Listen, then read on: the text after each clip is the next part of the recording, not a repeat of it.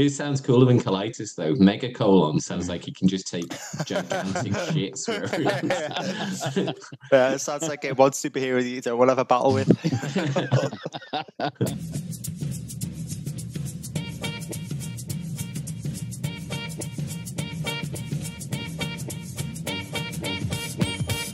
Hello,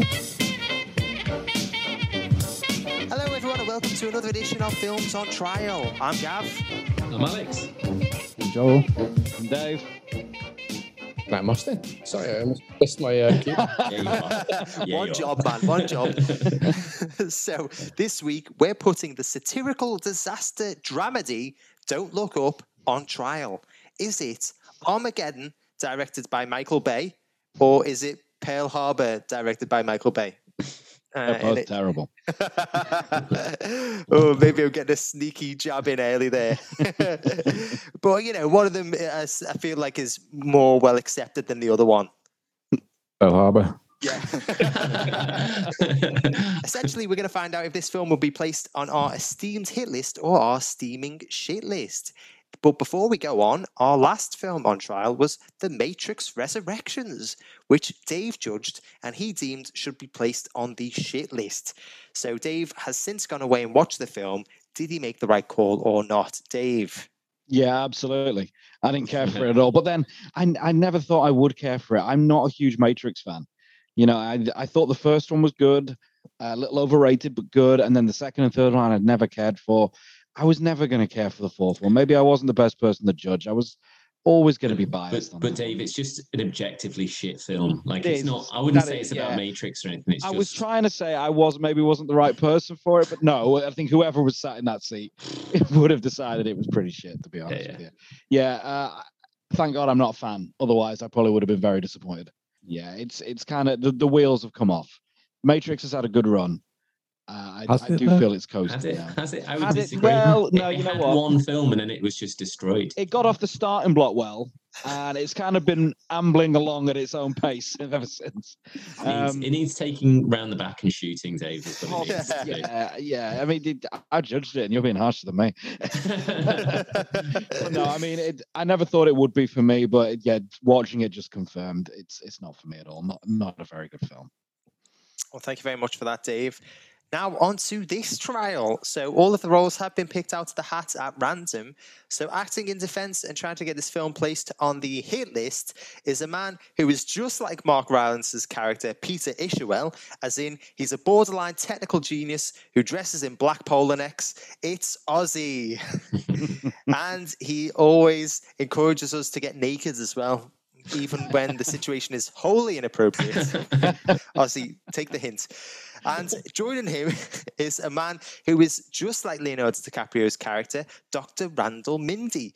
He started dressing nicer and trimming his beard, but let's hope that he doesn't completely abandon his mission to teach the uninformed. It's Alex. Hey, And acting as prosecution and trying to get this film placed on the shit list is a man who is just like Timothée Chalamet's character Yule, in that he wears band t-shirts and hangs around outside buildings smoking and looking intimidating. It's Dave. and he's a bit of a dreamboat, am I right, guys? Oh, bless your heart. And joining him is a man who is just like Meryl Streep's character, President Orlean, in that he's disorganized, keeps people waiting for a long time, and surrounds himself with a bunch of simpering, glad handed yes men. it's me. Now, just like real court advocates, the defense and prosecution will be making the best case for their roles. These may or may not be their real opinions, though, so do stay tuned until the end of the episode to hear their genuine thoughts.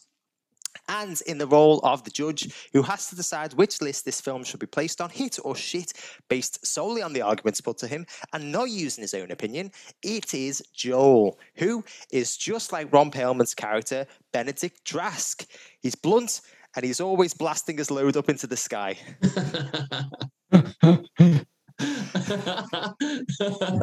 oh, you say the best to last, don't you?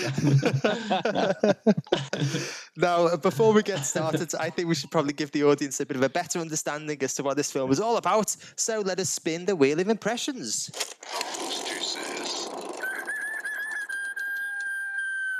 So here, what we do is we read off the synopsis of the film in the style of one of the cast or characters from the film. This week, it has landed on Dave again. Dave, you are getting it week after week, man. Probably Um, because I your want my, impressions I are want so my face good. swapping. I want my face moving on that wheel. yeah, Always so said uh, it's a weighted Freddo. I did it flat. I did it flat. Do you want me to go again?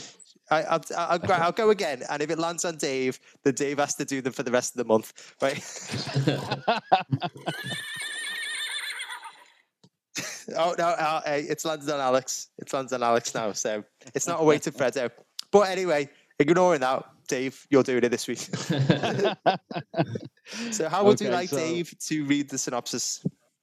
Yeah, what terrible impression do you want this week? Mark Mark Rylance as Okay. Yeah, CEO. that's it. Yeah. That's he's, he's putting on an accent at least. Yeah, there's a Yeah, yeah. something there. So kind of high pitched and Yeah. sli- slight American accent, but yeah, Yeah. okay, yeah. Okay. Okay, let's have a go. Uh, two low-level astronomers must go on a giant meteor tour to warn uh, mankind of an approaching comet that will destroy planet uh, Earth. Oh, Dave. That was amazing. I think I think Dave spends the week leading up to his podcast doing an impression practice of every single character, Every just, character, just, just in case. Yeah, just yeah, to just in find case out. comes up. I Yeah. was listening to the to your Willem Dafoe one the other day when I was listening to the Spider Man. It was like it was out of this world. I haven't listened to that one back yet. That's let's let's Dave. not oversell it. I, will say that, like, maybe there are some elements of this podcast where we say stuff is randomly picked, but it ends up not being randomly picked. But I will say that this is 100% randomized. Dave doesn't know what impressions. Well, first of all, he doesn't know that it's going to land on him. Well, probably can guess because it's a weighted Freddo. Yeah, yeah. I've But that. then he doesn't know what we're going to ask him to do. So well done, Dave. Well done. Okay, without further hesitation, Joel, would you like to please kick off proceedings? I certainly would. So already I'm a little bit annoyed because I wanted to watch this film and, and now it's going to be spoiled. So you're already like kind of up against it, I would say. But all I'd need to know is a brief kind of synopsis, what the film's about. I have heard that it's quite divisive. Um, so I think it's probably a good one to uh, sink our teeth into. So let's start off with the defense. I, I, I was surprised it was divisive, to be honest. I'm, I'm, and I don't know, the film's just extremely effective at what it does. It's basically the film is about a meet, a comet is coming to wipe out humanity. Okay. Uh, two scientists figure out that this is happening and they try to warn humanity. It's an allegory for the climate crisis. And it's about how actually difficult it is to get humanity's response. It's basically like Armageddon, but what would actually happen if people were actually allowed to, you know, if, if it was like the media got involved rather than just, you know, like some straight response. It actually kind of is what's happening with the climate crisis, basically. The story starts with Kate Dibiasky, who is a scientist and astronomer, and she's spotting a comet heading for Earth. Her sort of PhD professor, Dr. Mindy, played by Leonardo DiCaprio, calculates it's going to hit in six months and it's going to wipe out all life, and NASA confirms this. So they do what the sensible thing is. They tell, they try to tell the president, but she's uh, president is played by um, Meryl Streep as President Orlean, and they're indifferent. They don't see any sort of political. They see only political blowback. They don't want to be announcing the wipeout. So you know, they just they're not interested in doing it. So instead, they decide to leak to a morning talk show who treat it more like a fun extra segment. Dibiasky loses her mind about this. And you know, she just goes on a rant. She says, you know, 100% for sure we're all going to fucking die. But then she's trolled and disregarded. So it's kind of like turns into this nightmare scenario where they know that this is happening. They know a comet is coming, a bit like we know that the climate is, you know, impending doom is coming. But that everyone just has this, this indifference, this apathy towards it. Even though it's six months, no one wants to hear it, no one wants to deal with it. Mindy, on the other hand, is sort of seen as like a hot scientist, but the actual news is buried and sort of NASA colludes in it. But then it turns out that President Orlean is involved in a sex scandal, and then she uses it as a political issue. So this idea that the comet is coming to kill the planet is used as like a political issue. So then they start to get by it. They plan to strike the comet with nukes. But Tech Mogul, who's played by Dave Farrow, I mean, sorry, uh, not Dave Farrow, it's uh, who's the other guy? Mark Rylance. Mark Rylance uh, plays you it. got that role. he wants to break it apart. This uh, comet that's heading for Earth to mine it for valuable minerals. So greed wins out, and they decide to instead of firing nukes at it, they abort it and they try to you know mine it. It sort of starts to factor off, and you've got Dibiasky with Jennifer Lawrence, sorry, who tries and fails to organize like a response to this. And Mindy, instead, Leonardo DiCaprio's character tries to work within you know, he's colluded basically and sort of co-opted into trying to work with the government on this. Opinions divided, and you know, the you know, the world becomes like, you know, they've got these people that saying it's alarmist, the comet doesn't exist. That you know, you've got these people saying we need the jobs that the comet, and then got people who are acknowledging the threat.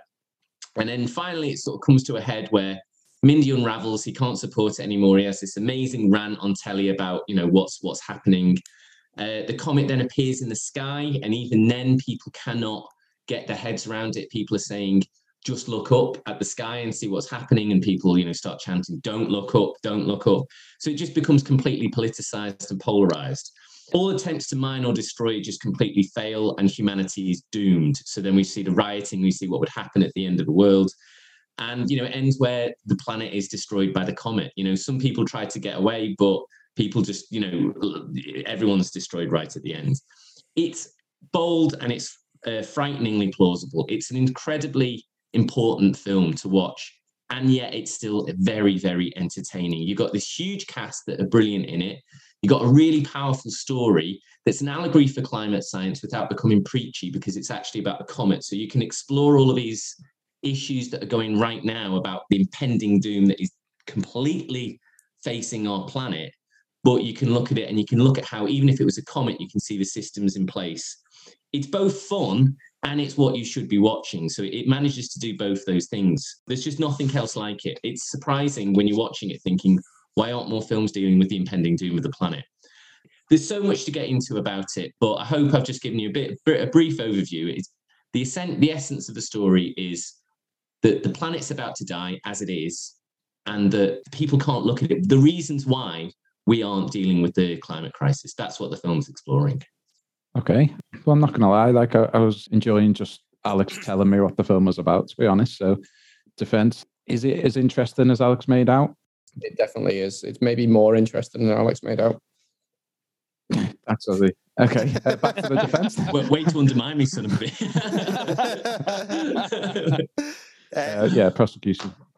Yeah, it is. It is not. I'm sorry, Alex. I, I, I, I can tell from his speech he's very passionate about this. I think he he genuinely believes what he's saying. But I, for one, and I'm not the only one that thinks this, found it incredibly preachy.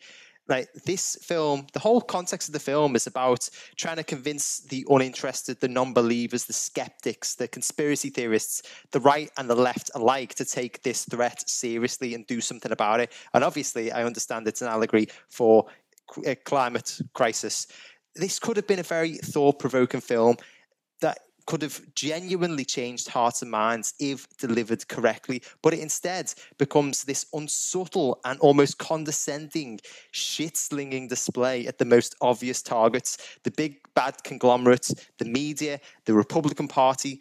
All of the characters are paper thin. I, I don't know what Alex was talking about before, but I found them paper thin caricatures, which I'll go into a lot more detail about later on. So they definitely don't help when it comes to delivering any meaningful messages.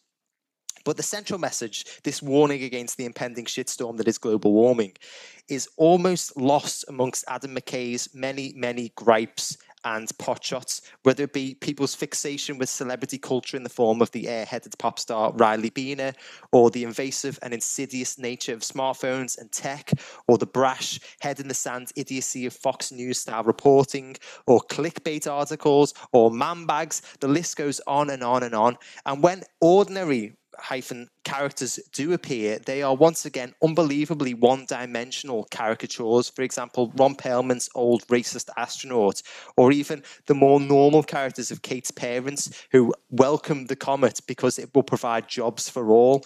The film goes off the rails in the third act as the agreed mission to destroy the comet is hijacked by tech mogul Peter Isherwell, who believes that, as Alex said before, the comet can be mined for valuable raw materials.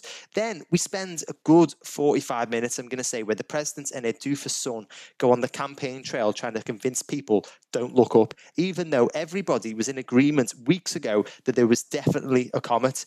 So Isherwell's mission to carefully split up the comets into manageable chunks is inexplicably left until the last minute and then obviously goes horrendously wrong with no way back. At this point, the film has become even less subtle and becomes less of a warning message about things to come and more of a condescending act of finger pointing.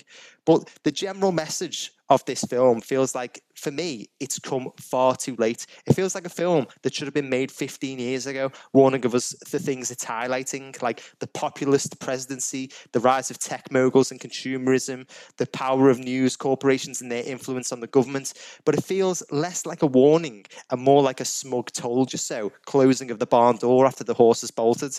So this leaves me with the question what is this film's purpose? Is it to warn people of the dangers of everything I mentioned before? Is it to change hearts and minds? Who is this film really for? This isn't changing opinions or winning anybody new over. In fact, it probably disengages and disenfranchises any viewers that McKay probably thinks need convincing, hence why this has been so divisive. But it is so heavy handed with its messaging that there are so many other potshots about other aspects of popular 21st century life and culture that I think a large portion of the viewers who were originally on Adam McKay's side would probably be switched off by this as well. I liked The Big Short. I liked most of Vice, but I think maybe the subject matter, climate change and COVID and all of the other gripes and issues that McKay shoehorns into this, it all just became too much to tackle. And instead, it ended up becoming the movie equivalent of a crazy old man standing on a street corner shouting that the end is nigh. I just want to jump in here, right? Is that I, your argument literally epitomizes what the film is about like art imitates life, mate. That's what's going on here. That's what he's done. Like in order to in order to reflect upon what's going on in life, you've got to be as subtle as a brick. That's the whole point. That's what happens these days. And and the film is exactly that. And and its its purpose is to be entertaining. It's like why did they make Matrix Four? The purpose was some money and to try and be entertaining. There's you don't always need a a, a reason to create something other than than the fact that you're creating art. You make of it what what what you will, and and for me, the film I think really did capture. I think it nailed the emotions at the end. It was it's funny throughout, and then captures genuine emotion at the end where you think, shit, this is a big this is a big epic piece, and it doesn't matter that the the, the you know the, the, the horse is already bolted. That's kind of the point, and you you're your argument about he should have made this 15 years ago. Yes, exactly. And again, that's the point. We should have shot the asteroid down when they first seen it, and yet they didn't. So it's, honestly, it's, as oh. as unsubtle as the message was, I get it. You know what I mean? This isn't art for art's sake. He's making this film to like give his opinions and to you know spew his messages. I, I, spew his got, messages. he's got the platform and he's doing it. He's on his soapbox, and fair play to him sorry, sorry, I, I know I'll, I won't. But the, the big issue I have with what Gav just said there was that he's spewing his opinions somehow, like the, the climate crisis, like the no, the comet I, is coming. Do you know what I mean? It's this is the thing it all links into. And and no, I know you're not. I know you're not a climate what, denier, Gav. What I'm, I'm, not, saying, I'm not saying you are. What, but, but, but like what I'm saying is the film isn't trying to convince. Gav was saying that this didn't convince people. Who's this bringing on side? Who's it for? The whole point of the film from from what i saw is that it's not about convincing people. It's saying there's a comet coming. We shouldn't be divided. We shouldn't be having these debates. We don't need to debate this anymore. It's not who who's on what side of the argument who's on who's polarized. There's a comet coming. There's an impending disaster and we need to get our shit together. That's the whole point of the film and that these people are saying we just need to get our shit together. We need to destroy this comet it's really not. I didn't think it was having pot shots at Republicans, or I didn't think it was trying to be polarizing. I think it was saying that we're all here together as humanity, and we need to deal with climate crisis. And and that's that was the huge strength of the film. But it, but it was though, you know, like when they go on the campaign trail, that was literally. Well, I mean, you, you could watch that side by side to footage of Trump's campaign, and you wouldn't know the difference. It was it was ripping into Republicans, it was ripping into Fox News, it was ripping into tech moguls. You know, it, it's it was doing those things. I would rather them just you know say say that and be like, okay, here's a lot of money to helping the, the issue. Because what he's done is he's created such a divisive film it has polarized people. If anything, I think this film has done more harm than good for the climate crisis. I think that's nonsense. I think I think it takes all sides of the argument and and and takes them to the extremes. It's full on satire on both sides. Like the the concert with Ariana Grande. Like it's it's literally the two extremes. It's like here's the the left doing a fucking stupid fundraising gig when we should be doing something up here and you know and she's like it's the cult of celebrity. And then yeah you had the the the rallying of the the uh, Orleans supporters you know and and yes there's clear comparisons to to the Trump campaign with the cap and all the rest of it. But it's because that's what's that's you know that's funny at the moment. That sort of thing is what people are poking fun at you know the internet memes everything like that. People are taking fun of both sides and and it's I think he's captured it pretty well, and I think it's funny enough uh, on both sides. that people can get it, and I'm sure that there are a whole host of people uh, offended by the film because they don't want to. You know, they just want to. You only see the side that, that that's going to affect you, don't you? So if you're not in, if you're not already seeing the comet, you're going to be yeah. offended. Okay, so the messages aside, like you know the the subject matter of the film aside, um, you know, does the film work, Dave? You know, obviously, I've heard there's aspects of comedy in there, you know, drama, you know, whatever else. Do you think that it, it works, you know, as a as a total package, or do you think that, you know, it kind of tries to do too many things at once, type of thing? Um, I think it's a very strange film. You get a bit of a mishmash here. Obviously, it's got a very important, uh, like sociological message behind it, which of course isn't lost. Like Gav said, you know, it's it's not the most subtle of messages. It is pretty much battering you over over the head for two hours twenty minutes, the entire runtime of the film. So alongside this message, you've also got these elements of comedy, and I didn't find it particularly funny. I thought there's there's the odd joke in there that was pretty good, but for the most part, a lot of the comedy falls flat. And then add on top of it the fact that this feels quite real you know, it feels like okay, obviously we're talking about a comet, you know, it's, it's exaggerated terms, but in terms of denialism, uh, you know, the media not taking it seriously, government not taking it seriously, it all feels very plausible in ways, kind of blown up to the next level, but plausible, and that in itself is actually quite depressing. It, it's hard to watch a comedy film that makes you miserable. And and that's kind of what this film does. You know, it's it's a very depressing film. It's kind of like, yeah, we're all gonna die, aren't we stupid? Uh, and that, that comes back around to what Gav was saying about kind of the smug, condescending nature of the film.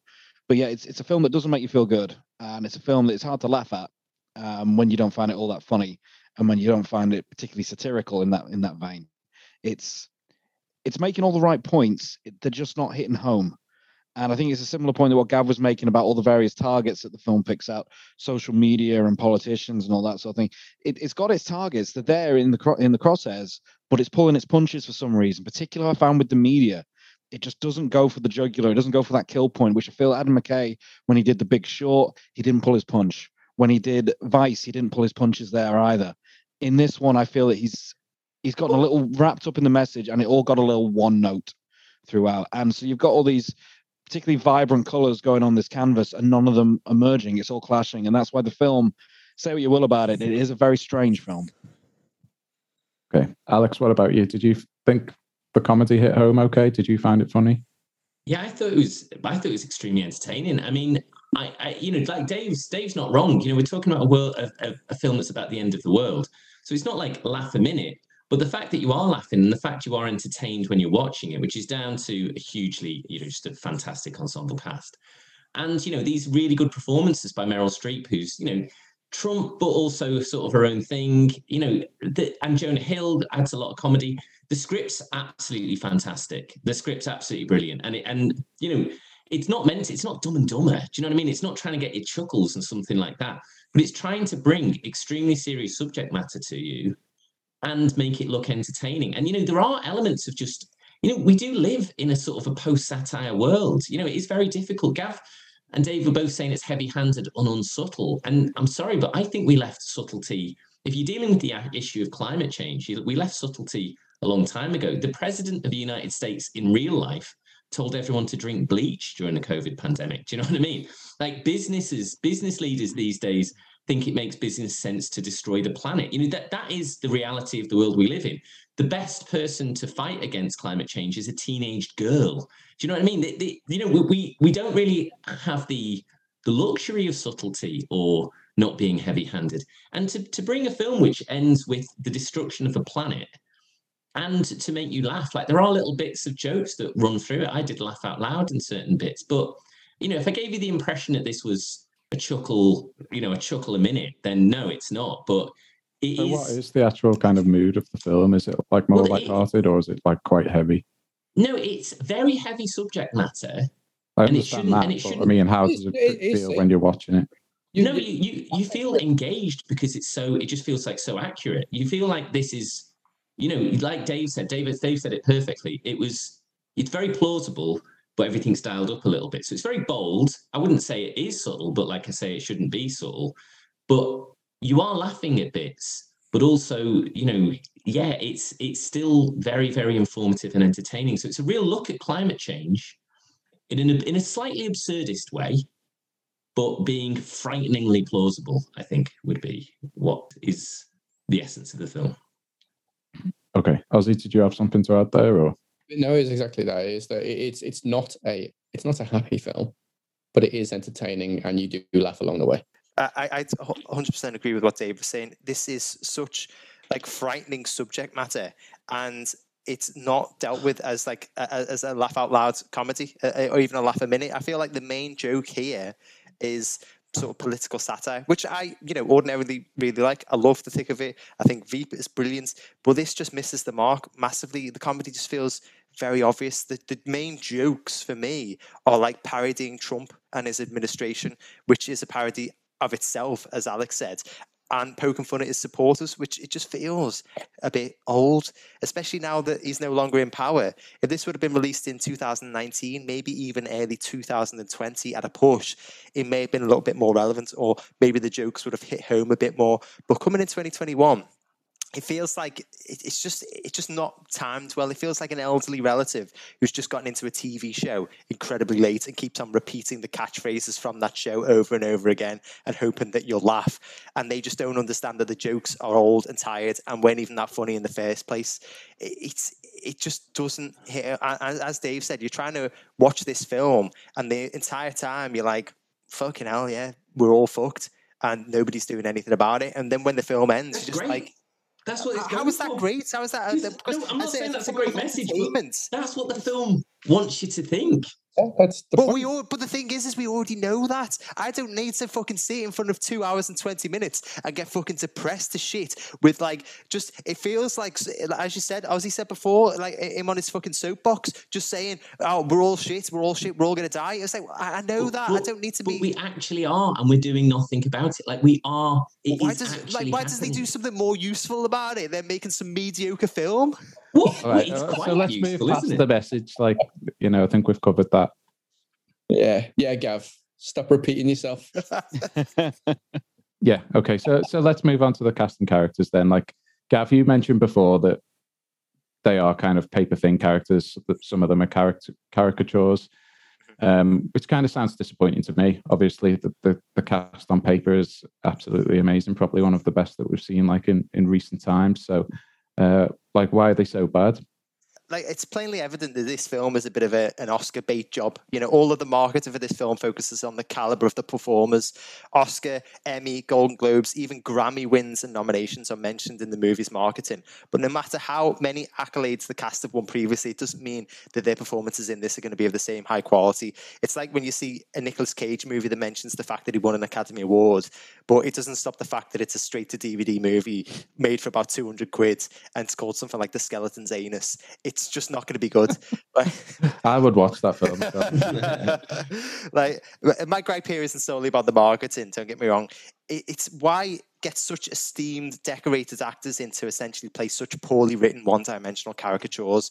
Leonardo DiCaprio is playing a much more muted character than he usually plays. So I know you, Joel, you're a big fan of DiCaprio. I think you'll be disappointed by his performance here because I think he's been massively miscast. He doesn't play the stereotypical meek, unconfident astronomer very well. The only real part of his performance, which was noteworthy and benefited from his acting abilities, was the tirade, uh, uh, you know, not Fox News at the end that Alex mentioned, which about 15 minutes of the film left. The rest of the performance could have and probably should have been done by somebody else who was much more convincing.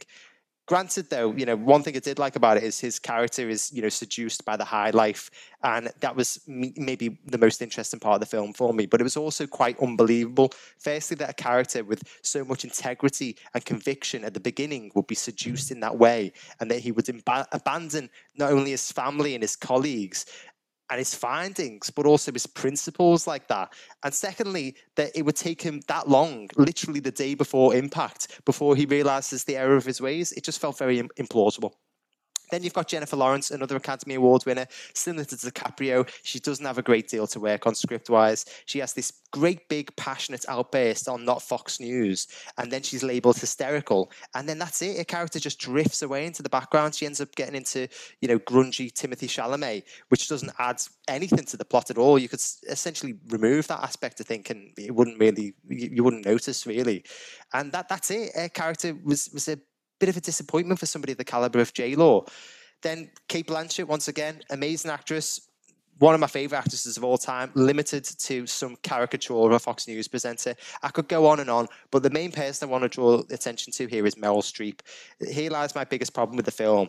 When she first appeared, I thought McKay was making a statement about climate change and power in America, and that it doesn't really matter who is in charge Republicans, Democrats, whatever. It's not being taken seriously, no matter how much devastating and genuine evidence is presented. And I thought, you know, it was him maybe not so subtly demonstrating this, but not overtly uh, not overtly showing the president's parties or allegiances, and by combining traits and identifiers of each Hillary Cl- Clinton and Donald Trump. But as the film went on, President Orlean just became a, a mini version of Trump you know, Jason Orlean just became that fuckwit Trump Jr., whatever his name is. And it felt like the film just became another dig at right wing policies or populism, which just felt a little unnecessary and late to the game in this era of Biden's America. It would have been a bit better if it were a dig at both parties and a wake up call to all of us. But in my opinion, it just ended up missing the mark. And speaking of Mark, what the fuck is Mark Rylance doing in this film? The rest of the cast are playing caricatures, but at least they are believable caricatures. Mark Rylance is playing a character from an outlandish and outdated SNL sketch about supervillains. You know, Isherwell is the real villain of the piece here. He's the personification of these massive corporations who are dicking the planet over and peddling mass consumerism and swaying political opinion and discourse. If McKay was going to be so on the nose with all of his other characters. Why isn't this character like a bit like Jeff Bezos or Mark Zuckerberg? But instead, he feels like a pastiche of Steve Jobs, played by Keith Lemon. It, it just makes the character more laughable than loathsome. Okay, well, the, the casting characters are big enough that I think I'll let everyone have a say on this. So we'll go to the defense and then back to you, Dave. Ozzy, what what do you think? Do, do you take issue with what Gav said there? Completely. I think I've just gone on a on, on, a rant for the sake of going on a rant, just to filibuster the the time. filibuster. like, like, like, says the guy who, during an argument for a film, will start talking about a completely different film. Well, oh, yeah, Sometimes, like when Ozzy speaking, I have to Google what some of his words actually mean. but but but I think that I think that Leonardo DiCaprio does an absolutely fantastic job of this. He is the he is the nerdy astronomer at the start, you know, and he, he went off, he'd done genuine research to, to be that character. And I think it's very believable at the start as a teacher, as a and in front of the little the PhD students. I think Gav's gripe with Jennifer Lawrence getting sort of dropped midway through, that's part of the that's literally part of the film and captured is that they turn her into the baddie because they it's all about media presence. And that's a, an entire storyline is that they put the two of them out trot the two of them out to give the story.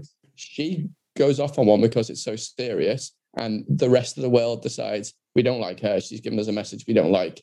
And you know they should have spoon fed it to us. So then they just drop her. They name the comet after her. So then she's a she's the baddie even if she doesn't want to be. The comet and they're on about you know we're against it our common enemy and then the, the calling after her. So that's why she drops off. You know, she's just she can't win, and that's why she's she is the baddie. And then there's she falls into into the the Chalamet's group, and you know that's kind of a nice just off just so you don't forget about her. She's there, and then they all come back. But for me, it doesn't matter that there are a lot of one dimensional characters in this. That's not the point. It's satire. It's there's one-dimensional characters on both sides, and they're pushed to the extreme. So it's they're not the point of the film, and if you put too much detail into them, you lose the the message, and it becomes because it is serious, but it becomes way too serious if all of these other pieces are, are dealt with. I think uh, I think Meryl Streep did a fantastic job. Maybe you know I, I agree with Gav that it could have been it could have been a non-political character and it would have been great and it would have been a really good way to share the message. But he went down this other route and then he had to and he and he's managed to to put characters on both sides. I think Ariana Grande did a fantastic job of being an absolute douche of a pop star. Like, and I think she came off really well. Like, did a really good job for the limited amount of time she's on on the screen for her as her character. She was she was great. Streep uh, Streep was great. Uh, Cate Blanchett, I think, was absolutely fantastic as a as a news anchor. It just was, was absolutely fantastic. The the two of them on that sort of not Fox News uh, show, um, I think they just nailed it. It just it probably it really was like a, you know, maybe it, in some regards a little bit like a, an, an SNL sketch at times, but just done so well to such high quality. And I think it would those bits were funny and infuriating at just the right amount because you want them to get the message across. And and that for me is is great acting, is that they make you believe in such a fantastical situation that's going on. You're like, oh my God, that's that is what's what's happening to us. And and it's you know, you, you you're exasperated, and that's because it's great acting going on. Um, and then yeah, with with Mark, Mark Rylance, I actually think he captured um, these corporations and the owners of corporations have too much power. And this guy, this unassuming Steve Jobs like guy, so yeah, maybe not the the baddie of the real world that we're in. You know, everyone sort of reckons Steve Jobs is an absolute, you know, he was an absolute god, you know, and he's just a lovely man and all this. But maybe he wasn't, you know, who knows? Because Elon Musk definitely isn't, and, and Jeff Bezos definitely isn't. So I see, I see, you, are getting into, you're wading dangerously into lawsuit territory here. I know, but we, uh, we only really publish on Apple, so I've already said Steve Jobs was a god. So, so we might we might get pumped up the uh, up the. Tim Cook, what a man he is. but, but, what I mean is, is that he, I think he's gone down a route with a character who's unassuming, yeah, he's absolutely rich, and you know, he's, he's so powerful without uh, coming into a piece, and and I think he plays the character really well. He's a caricature. He is a he's a little bit of comic relief for such a horrible man, you know, but. I, it works. The acting is great for me. I, I it really that was a big part of it because there's a lot of improvisation goes on. And i think the character i think the actors enjoyed what they were doing and that came across very well. Okay thanks ozzy. Okay we'll, we'll go to you dave. You know we've we've got two completely contrasting views there. Um i'm really quite interested in the characters who get the most screen time. So gav says i'll be disappointed. Do you agree with that yeah, I think you, there's certainly scope to be disappointed on this one. I agree with Gav wholeheartedly when he says that um, DiCaprio was miscast. Leonardo DiCaprio, we know, is possibly the most vocal climate change uh, activist in Hollywood. You know, he mentioned it when he accepted his Oscar for The Revenant. He spoke about climate change there. It was a no brainer to get him on board when you're making a film that's kind of like trying to increase awareness of climate change. You know, Leonardo DiCaprio probably asked to be in it it made sense to get him on board. This wasn't the role for him, though. I understand. You know, he's he's uh, he's a big name. He's a good actor. You probably want him in a primary role, but they really should have thought more about casting. I think rather than just let's get Leo in it. Um, it doesn't work. It's it's not the right role for him to pick. I think he would have done better with something else. Um, yeah, or the character being changed. Even it just doesn't feel right and you know he's kind of set himself up for a lot of criticism from people once again who pointed out at the time that he accepted his oscar that surely his climate change footprint is through the roof and then comes out all the pictures of him on his private jet and renting the fifth biggest yacht in the world and things like that and yet coming in for personal criticism. I think that's also detracted from the message so i think casting him was a mistake for for many reasons. Jennifer lawrence i think does the best with what she's given. She's a brilliant actor um, but the character, like Gav says, you kind of lose her at one point. She's kind of pushed into the background a little. And that is a shame because I was enjoying her character. I think if there are I didn't find it that funny. I come back to that point, but if there are jokes to be found in here, it's, it's her character I find the funniest. I thought she's got that that really exasperated sort of uh, humor to it. You know, she makes. I think the bit about you know the the general charging them for snacks at the White House. I think that was the one joke that really, really I did find that was, oh, that was funny. That was funny, and I don't understand Yeah. why it's funny, but it was funny. Um, and that that's one of her repeating jokes. That's a recurring joke with her. Someone we've not mentioned. uh, We've not mentioned Rob Morgan, who is probably got the most screen time after Lawrence and DiCaprio. He plays Dr. Teddy Oglethorpe, who's in charge of the Planetary Defense Committee. And I'm not sure what they were trying to do with his character. His character just comes off as so bland. And it's it could have been a really interesting character because he's like the one ally at government level that they've got. He's a scientist himself. You know, he's he's trying to get the ear of the president with them. And I feel this was such a missed opportunity. And the character is so poorly fleshed out. You know, at the end of the world, when Leonardo DiCaprio is having his final dinner with his family and he has Jennifer Lawrence over and her new boyfriend. Also, this guy, Dr. Teddy Oglethorpe, comes for dinner with them. The character is so ill fleshed out, he doesn't even have his own family or friends. You know, it's just, and I, I, I was just, I was left there thinking they've really not given this character much due course or consideration. And he's just kind of there as a soundboard just to kind of explain what the planetary defense is. You know, oh yeah, we're going to see the president. We're going to do. It, it was a waste of a character, and it's a character that could have been quite good. I think Cate Blanchett does a decent job. I wish we'd see more of her. She's not in it enough, and I feel the same way about uh, Timothée Chalamet. Uh, again, not in it enough. Wish I'd seen more of him. Jonah Hill, I despised in this film. I just thought, you know, chief of staff. I know Donald Trump had positions in his cabinet for for his kids, but chief of staff was a push too far. I think Jonah Hill's character is just a complete moron. He's obnoxious. He's, he's, he's yeah, he's, he would not. he would not be allowed to be chief of staff, no matter who his parents are. It just would not work, and I just couldn't connect with the character. And it kind of took me out of the moment. I was like, no, this this isn't plausible anymore. That plausibility is what this film's dining out on, and we've lost it with just how over the top that character is. I thought Meryl Streep was fine. I wouldn't go any further than that. I thought she did okay. Mark Rylance, I liked his performance, but the character again, and it comes back to my thing about pulling your punches.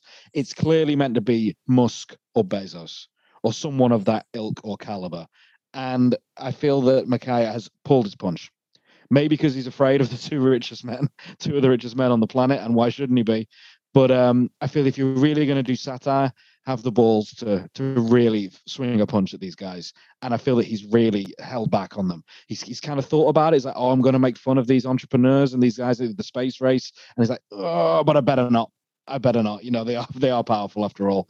And it's kind of he's had his his opportunity. He's kind of had a, a limp swing at them, but it's not really connected. It's pretty uh pretty low velocity projectiles coming from Adam McKay on that one. So I just feel, yeah, the character was what disappointed me there as opposed to the performance.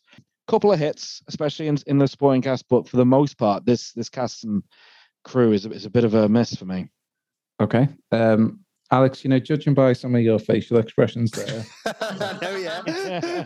How I had dis- to, I had to stop looking at him at one point. I was, how Well, disappointed eyebrows- would you be if I just ended it now? I'd be a little upset. I've been I've been mainly deep breathing, going to a really happy place. Um, Go on, say what you need to say. Well, I, you know, I think I think it's a bit rich to say that Adam McKay doesn't have any balls for not taking a swipe. Like the character of Isherwell is clearly based on the top tech mogul. If he didn't, you know, if he just called like, you know, Wef Wezos, do you know what I mean? That'd be a bit too much. Do you know what I mean? I think it's it's pretty clear who he's having a go at his level. but it's not but it's not really trying to be do you know what i mean it's not going to get lost in talking about the space race between them it's not going to be trying to be that specific i think leonardo dicaprio does an, an, an, an amazing job in this i think he's not what you expect but that's because he's a really good actor so saying that he was miscast because he should be typecast seems he's a fantastic actor and he does a does an amazing job and he's got some incredible lines to deliver as well this script you know, to, to back up what the performances are like, there's this bit where he goes on a rant in TV, and it's honestly astonishing. Again, you're not laughing at this point because it's just so true. And you know, he says he's on this t- he's on this TV show where they just keep trying to keep it pleasant, keep it pleasant, keep it pleasant, and he just breaks down and he says, "Stop being so fucking pleasant." You know, if we can't agree that a comet the size of Mount Everest hurtling to Earth is not a good thing, then what's happened to us? And this is what I'm talking about. You know, reaching over div- over the over the divide and not being partisan.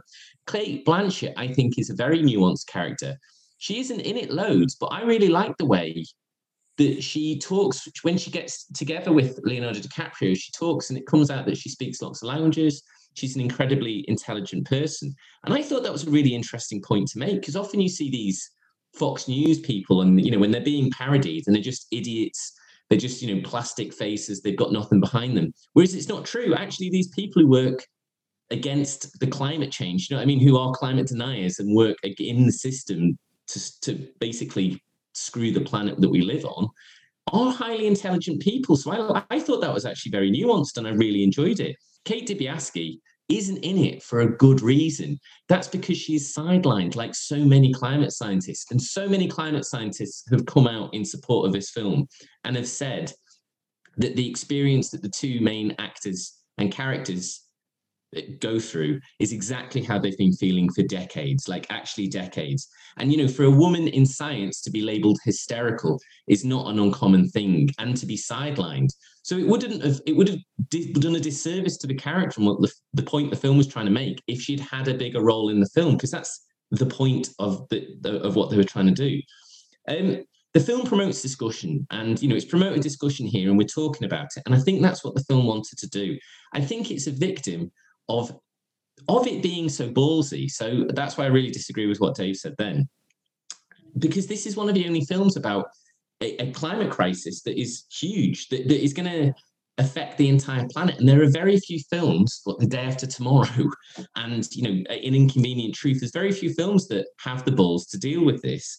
And I think when you are one of the only outliers to actually be brave enough to do it, you do become a lightning rod for discussion. So it is divisive. There are lots of different ideas about it. There, you know, yeah, and and you know, I've I've read quite a few climate people who say there are issues with the film that they wish had been addressed in it. But I, I think just because it's got the guts to go after some pretty big targets here, and after a thing, after a make to make a very popular film with an ensemble cast that is entertaining about an issue which we are talking about the extinction of the planet that it should be commended for it, should be lauded. And my last thing is that I think again another reason it's been so divisive is because it's very effective at taking its pops. I think climate scientists have been well behind it, and I think audience figures have been really behind this film.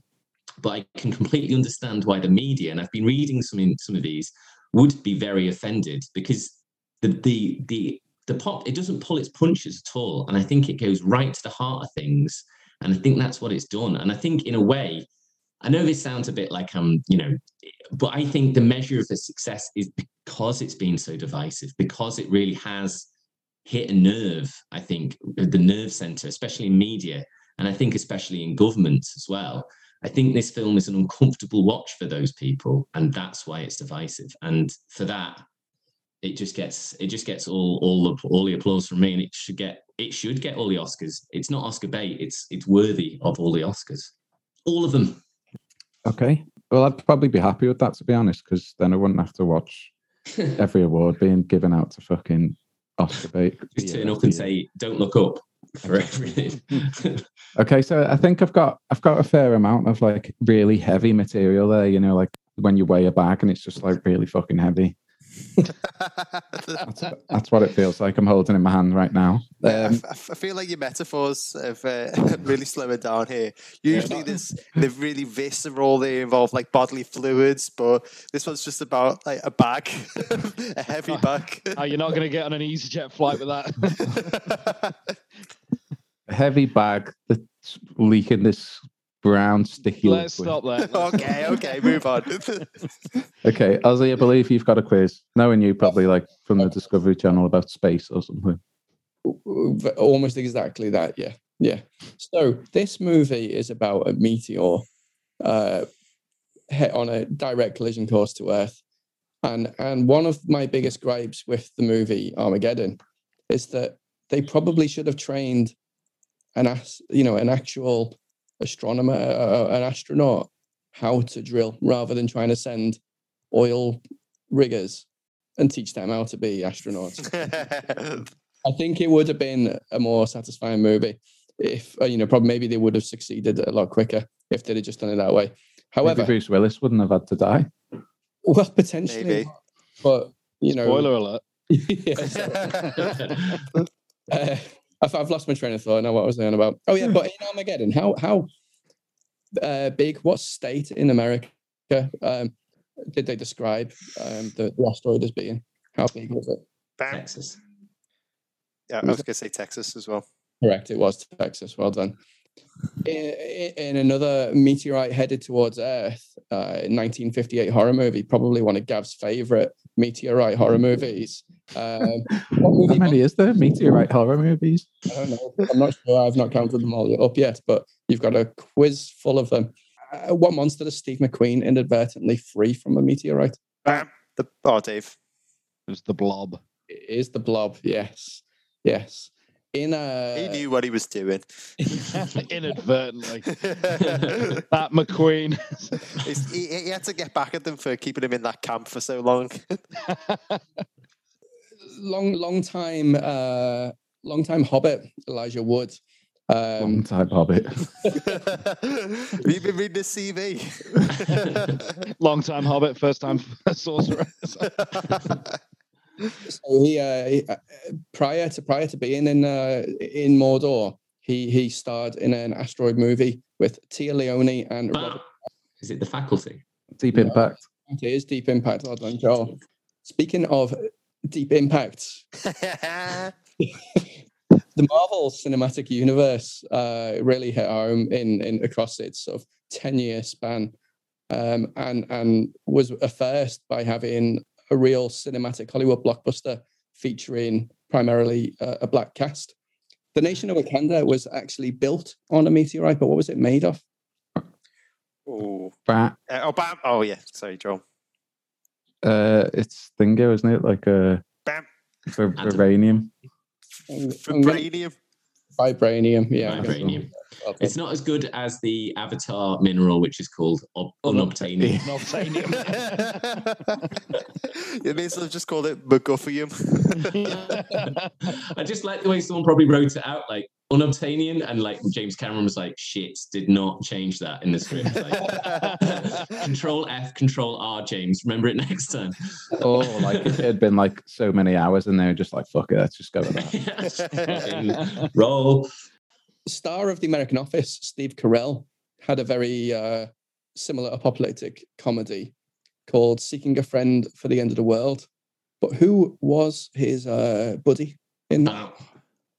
Isn't it Keira Knightley? It was Keira Knightley, star of Well one done. of the greatest rom coms of all time. Love Actually. Love that. Ato- Atonement? it is funnier than Love Actually, to be honest.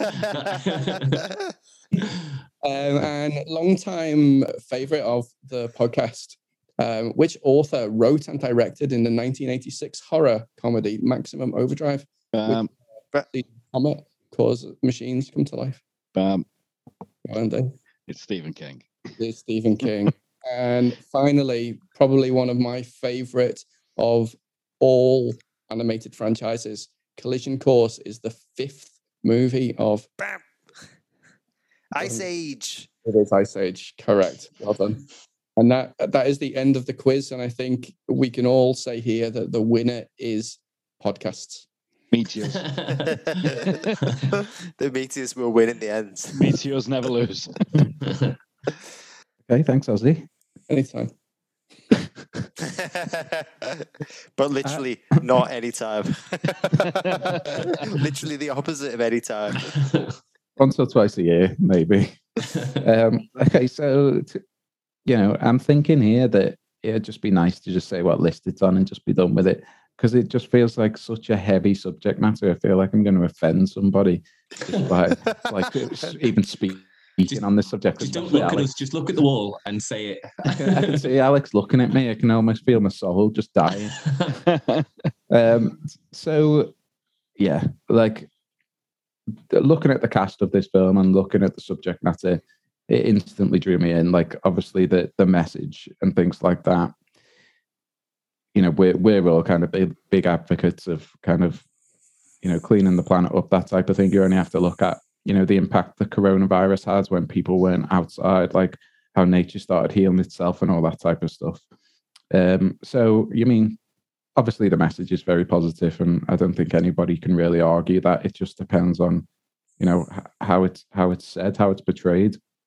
I really kind of liked what Alex said as well about the kind of media reviews kind of maybe being a little bit more negative because they are kind of slightly to blame for maybe kind of sweeping some of this stuff under the carpet and maybe they're a little bit offended. And in terms of like the prosecution, it sounded as though the satire was maybe a little bit too forced and maybe like a little bit kind of too obvious and kind of being jammed down your throat a little bit, almost kind of trivializing, you know, the issues that it's that it's attempting to highlight.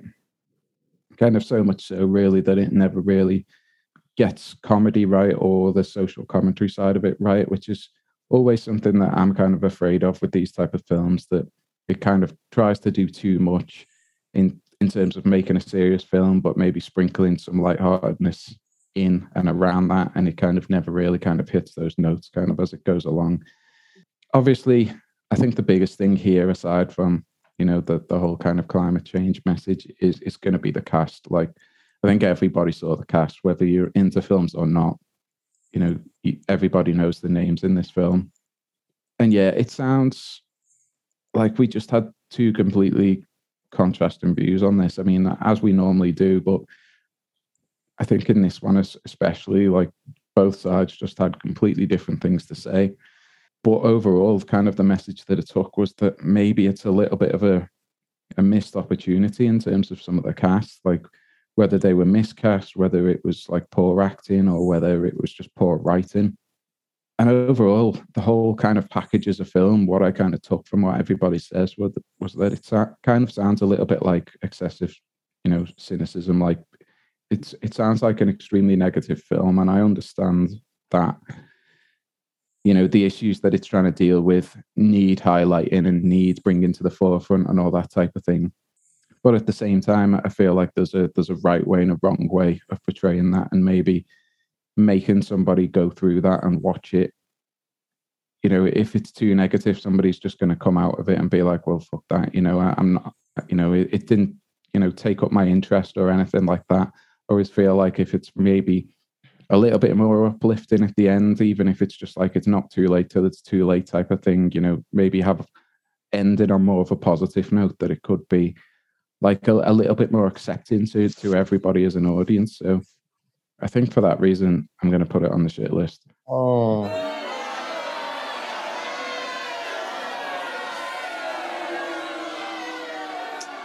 Oh, that's a I did try, I did, I did try to. That's a shame. explain the That is reasons there.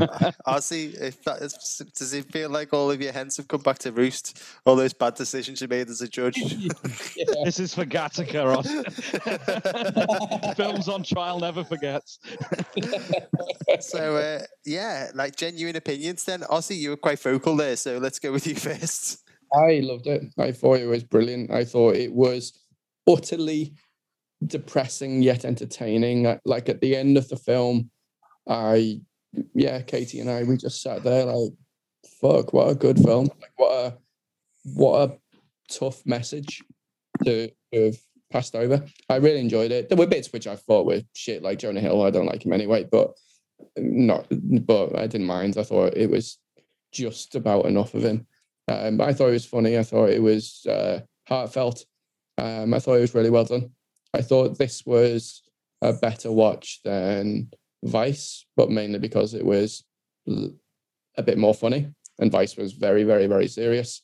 Uh, you know, I thought it was, I thought it was well done. It was a bit tough for the first quarter, just poor, like bit poor editing, but it got into. it, I really got behind it, and I, I think it was a really good film. Thanks, Ozzy. And Alex? Yeah, no, I think it's a really, really good film. Like, um, yeah, quite quite an important film. I do. I know. what I know what Joel means. I mean, it's hard to think of a comedy and a light film that ends with the destruction of the entire planet. But also, I think that if they'd sort of dreamed up some sort of positive ending where the planet didn't hit get hit by the comet, that would have just been a complete betrayal of the film itself. And I just don't think they could. I just don't think they could do that. I think you know that the plot comet's going to hit all the way through, and if they'd not done it, then it would have felt like such a cop out. I I think it is divisive, and I think it's I think the film sort of knew it would be. I think the message of it just saying like, why are we being so divided about this? Why are we? Why have we got different opinions about a crisis that affects us all is a really, really strong message. And I think I can forgive it. Probably, you know, there aren't flaws in the film if you look at it from a film point of view. But I think the message really is so powerful and so strong that I would forgive it any flaw, really.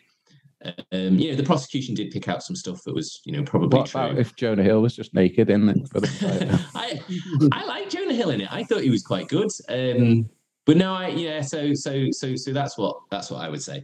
I think a lot of people would agree and probably put it on the shit list, but I uh, I don't see it myself. Thanks, Alex and Dave. I thought it was okay. I I it, I would have edged it onto the hit list myself personally, uh, but it's not perfect. You know, it is a very divisive film, and I can see why. You can tell that, as Alex was saying, that a few cages have been rattled here by the way these attacks are coming on. I referenced the, uh, you know, people call him DiCaprio a hypocrite because of his carbon footprint. Why this is coming out because I think he's rattled a few cages here, and and people are trying to, you know, the media and whoever's pulling the strings behind there are trying to like take him down a peg or two a bit unfairly, I have to say, because he does make amends for a lot of his, his carbon emissions. But yeah, I think it has rattled some cages. But what got to me about the film and why I wouldn't necessarily say it's a surefire hit is what Gav said, and he's right. It's not going to change any minds. And I think it's just going to send those people already believe in climate change are just going to be sitting there going, yeah, we're all stupid, we're fucked. And those who don't believe in climate change are just going to say, oh, this is liberal bullshit. Look at them now. And it's not going to change. No one's going to meet in the middle here. It's not going to change any minds. And if you got a message this powerful, surely you've got to hope you've got to try and get through to someone who hasn't heard your message before. And this film just seems to be sending out the message to the people who already know.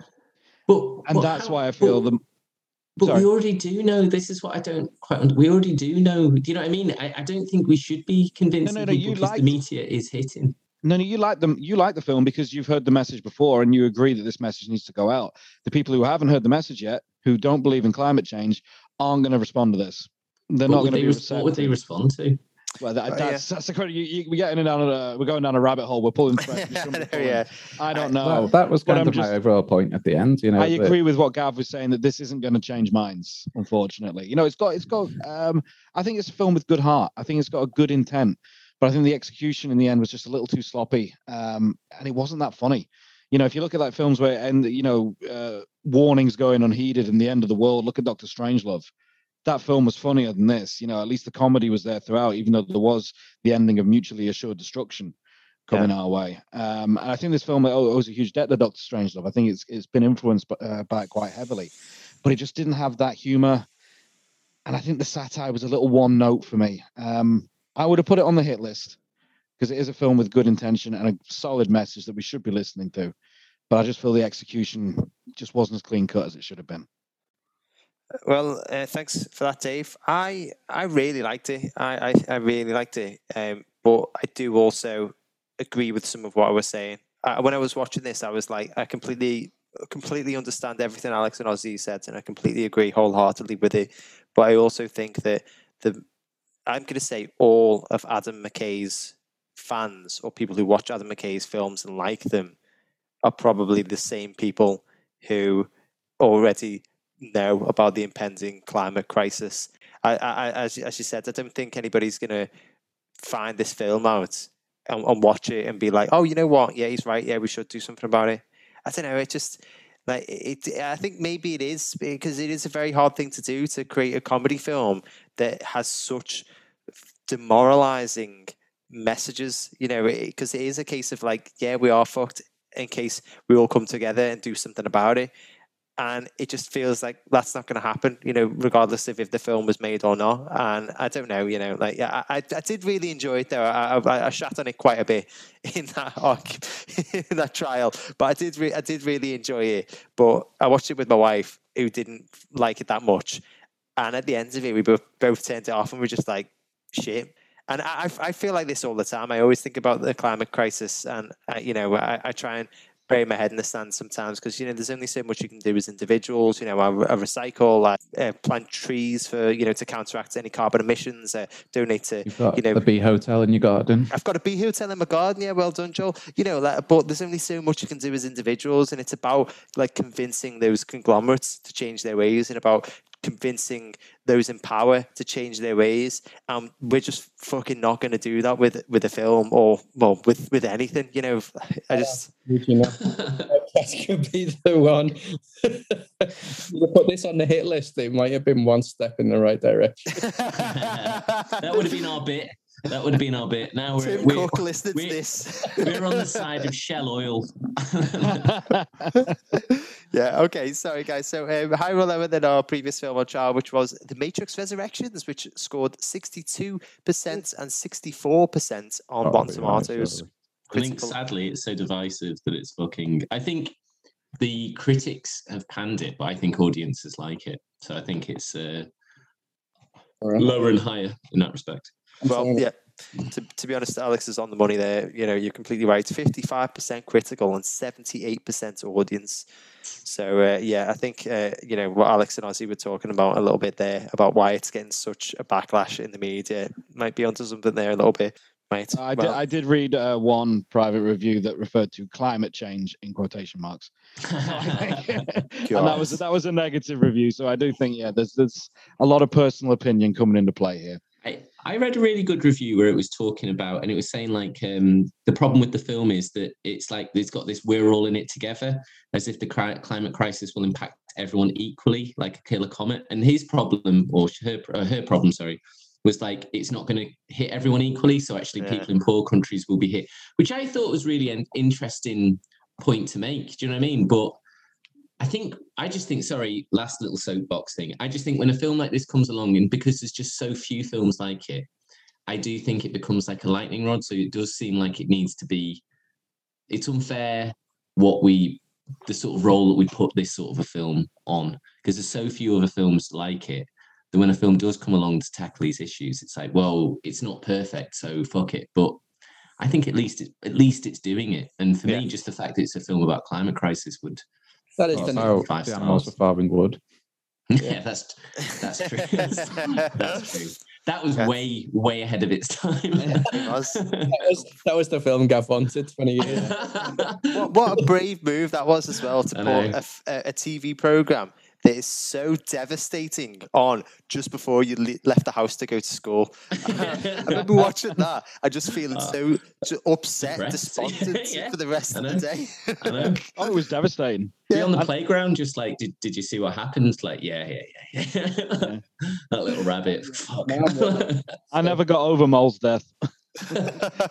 we, none of us did, David. Explains why my grades in school were so bad. uh, right, okay, so uh, what have we learned today? We're all fucked. That's it. We're, we're all doomed. You may as well uh, listen to as much films on trial content as you can. Ro- rom-com season next, guys. yeah, we really need to try and raise the mood a little bit and move into rom coms or romance films. So there's five of us, so five rom coms back to back, starting with a film that's going to be well. Terminator. What sorry? Terminator. The Terminator. Come with me if you want to live. Uh, Oh, God. That's, that doesn't sound like a very good pickup line, does it? Like no, no uh, so yeah, and so we're starting off our new rom com season, kickstarting it on Valentine's Day. So our next episode is going to be out on February the 14th, and it is Austin's choice, and it is Clueless. Uh, the film that is, because initially when I messaged Ozzy and said you've got to pick a, a rom com, and he just texts back "clueless," I thought he was just telling me that he, he had never seen a rom com. no, but uh, yeah. So our, our first uh, rom com is going to be "Clueless," which is going to be released on February the fourteenth. So please do tune in, guys. It's going to be a good one. If you want to check out more Films on Trial content, go on filmsontrial.co.uk. Check us out on Twitter, Facebook, YouTube, or Instagram, Films on Trial. So that is it. Thank you very much for everybody who's listened. We have reviewed Don't Look Up, and it is a shit, unfortunately. Sorry, Planet Earth. Captain Planet. so uh, that's it. We're going to be directly in your ears on February the 14th with Clueless. Goodbye.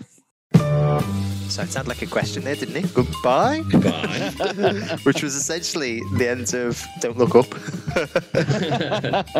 I think it was a pretty firm goodbye.